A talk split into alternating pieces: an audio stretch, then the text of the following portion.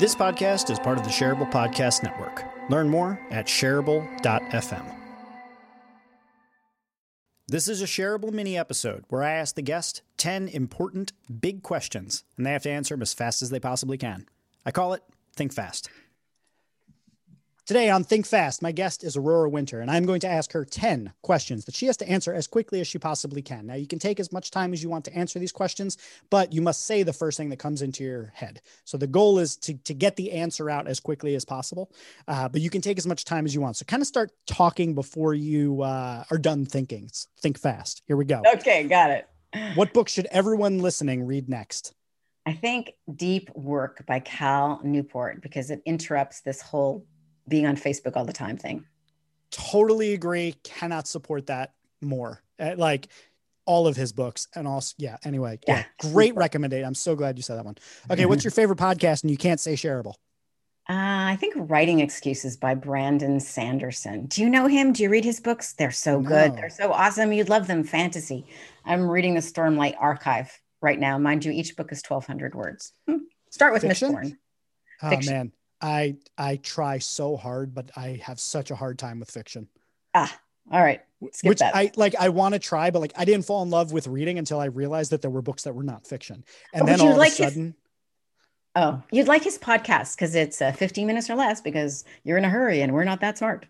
okay, cool.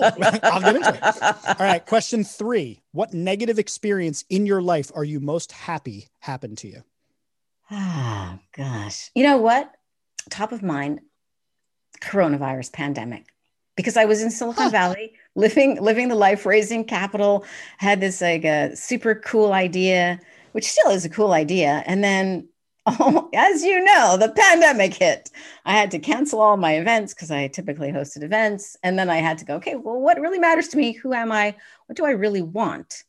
And do I want to be where I am? Do I want to be raising capital? Do I want to be talking to everybody on Zoom and I decided to pivot my business and move back to Canada to be closer to family, except my son lives in Los Angeles. But pivoting oh, my wow. business was really great because I realized that I really love working one on one deeply with people who are really want to make a difference and would like to get my help writing, publishing, and promoting their book and media coaching. And that's super super satisfying to me. I feel like I'm really connecting and making a difference. And I'm making money too. But I gave up a whole part of my business and uh, and refocused on this other part that I was uh, not doing as much. I'm telling you, celestial siblings. I'm, um, where in Canada, by the way? I'm just curious. Uh, Vancouver, BC, on okay, the on cool. the west coast. Same cool. time I've, zone as LA. I've never been to Vancouver, but I went to Kamloops nearby, um, which is not oh. anything like Vancouver, from what I understand. No, but come to Vancouver. I'll show you around. Okay, sweet. I mean, is it okay that I'm a Toronto Maple Leafs fan? Totally fine. Okay, cool. Because I, I, know hockey's like a big thing in Canada. Okay. Is uh, what is the most important skill of the future? Oh, got to double down on being human, as Joanna Penn would say. Empathy and creativity. That's two. But I think they go together because we, yeah, they go together. So okay, the machines it. are going to be able to do everything that has to do with numbers, that has to do with just crunching data. So get out of those boring jobs and double down on empathy and see how you can solve problems creativity, creatively. I love that because when I was in my MBA, I felt like such an outcast and a fraud for being like the creative guy, and everybody mm-hmm. else was in finance and they were, you know, executives that were going back to their and like I needed help with accounting homework and economics and finance. And like I really believe in the future that I'm gonna be like super more valuable than those people who were like kind of like laughing at me for being like the marketing guy. I I'll show them. I, I, burst into tears in my MBA class when I was trying to do like a super hard function on the computer and I could not make it work.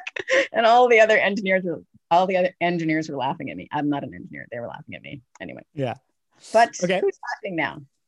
Seriously, who's laughing now? All right. Next question. What industry or career path do you think has the most promising future or potential? You got to be an entrepreneur. I am biased. I admit that but entrepreneurs are solving problems at speed. We can't, we got, you got to be fast. Things are changing so rapidly. I find that like almost every entrepreneur I know is like is like this. Like everybody that like somebody that's like in a career transition, we're like, why don't you start a business? Like I like it doesn't even occur. I know. Like, yeah. Like my We're wife a uh, special breed, I suppose.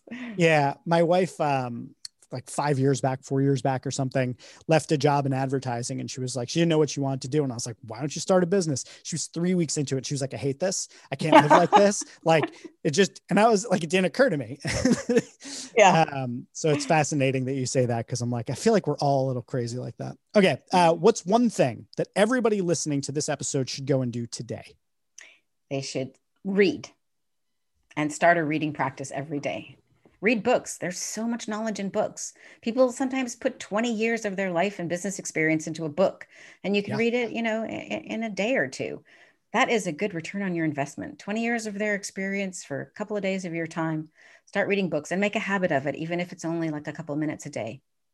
I 100% agree with you. I have a handful of very small regrets throughout my life, a lot of just various things throughout times in my life. But if I had one big regret, it was that I didn't start reading until I was in my early 30s. And I think about how much time, hmm. like how much like opportunity was just lost in not having read for all that time. Yeah.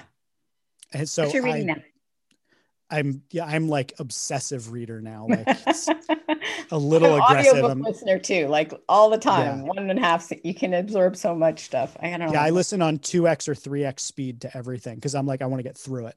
Yeah. Yeah. Ah, celestial siblings. Okay. If you could have any one superpower, what would it be? Oh, I was thinking about this before. I I really I would love to fly. I've always thought I could fly. I've dreamt that I could fly, except the dreams felt like no, I really did fly, and now I'm just Hmm. pretending it was a dream. Um, yeah. Or Douglas Adams. Do you have you ever read Hitchhiker's Guide to the Galaxy? I have. My friend Q tells me to read it all the time. My God, you got to read it. It says flying's not hard. You just throw yourself at the ground and miss.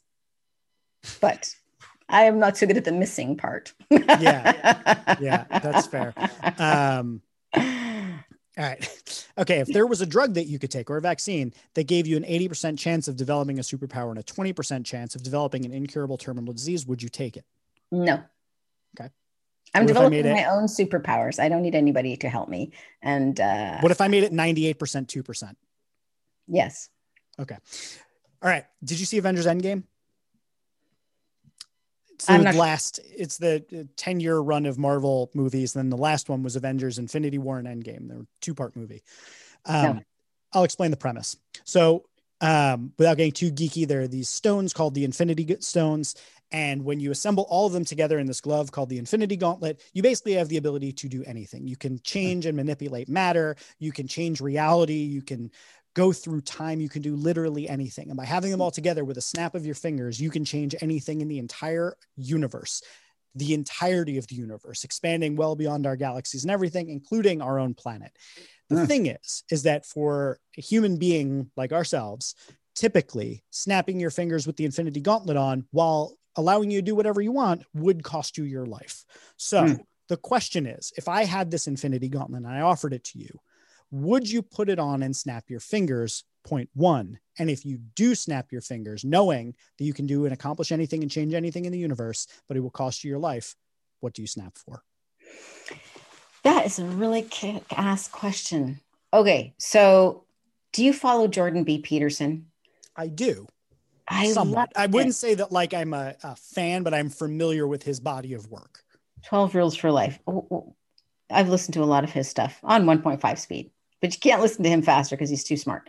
Um, and he's he he really has me thinking like, who am I to know that I know how to do something better than it's already happening?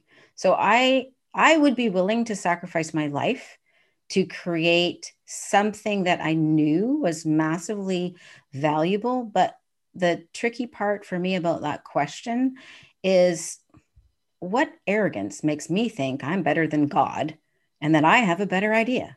Like, Hmm. you know, everything balances. Like you, if you kill all of the, I don't know, you you kill all the mosquitoes and something else goes wrong in the in the system. Like there's So talking and about the monkey's paw. I always forget to to add the monkey's paw caveat here. Assume no monkey's paw. Assume that like Mm. let, let's say that you kill all mosquitoes. Assume that the universe reorients itself and that presents no actual issues.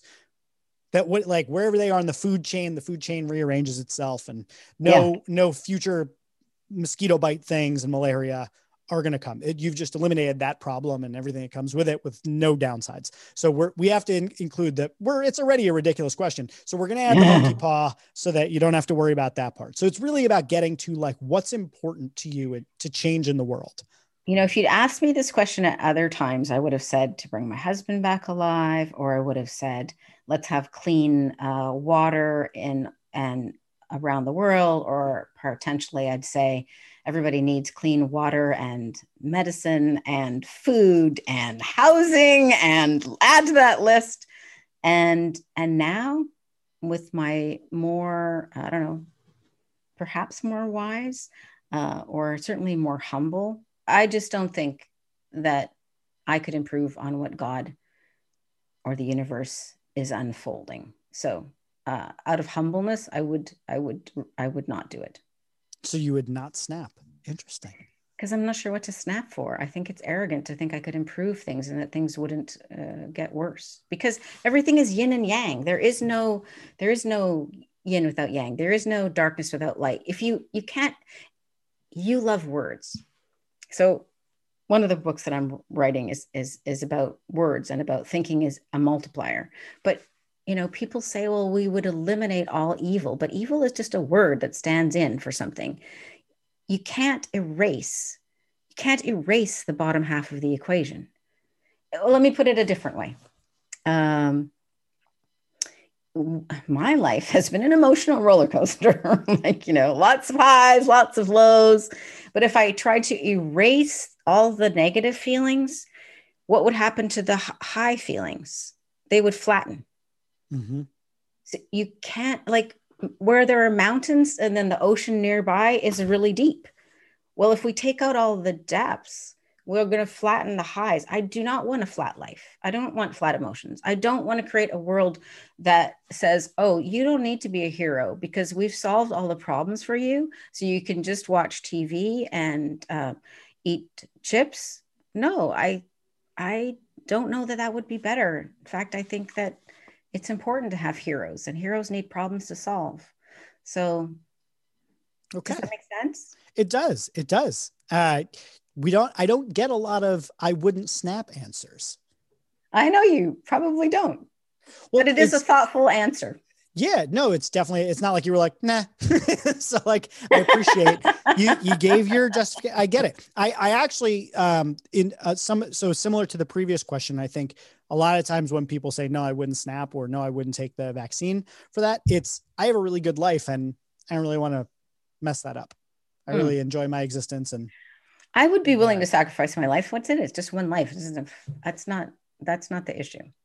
Yeah, it's deciding what would be worth trading it for. Correct. Yeah. Got it. Okay. Well, this has been Think Fast. You have been Aurora Winter. I have been Jeff Gibbard. And this has been Shareable. Wait, don't leave. If you've never listened to my fancy outro, do it just once for me, please. Okay, if you enjoy Shareable and you find it valuable, there's a few ways that you can support the show.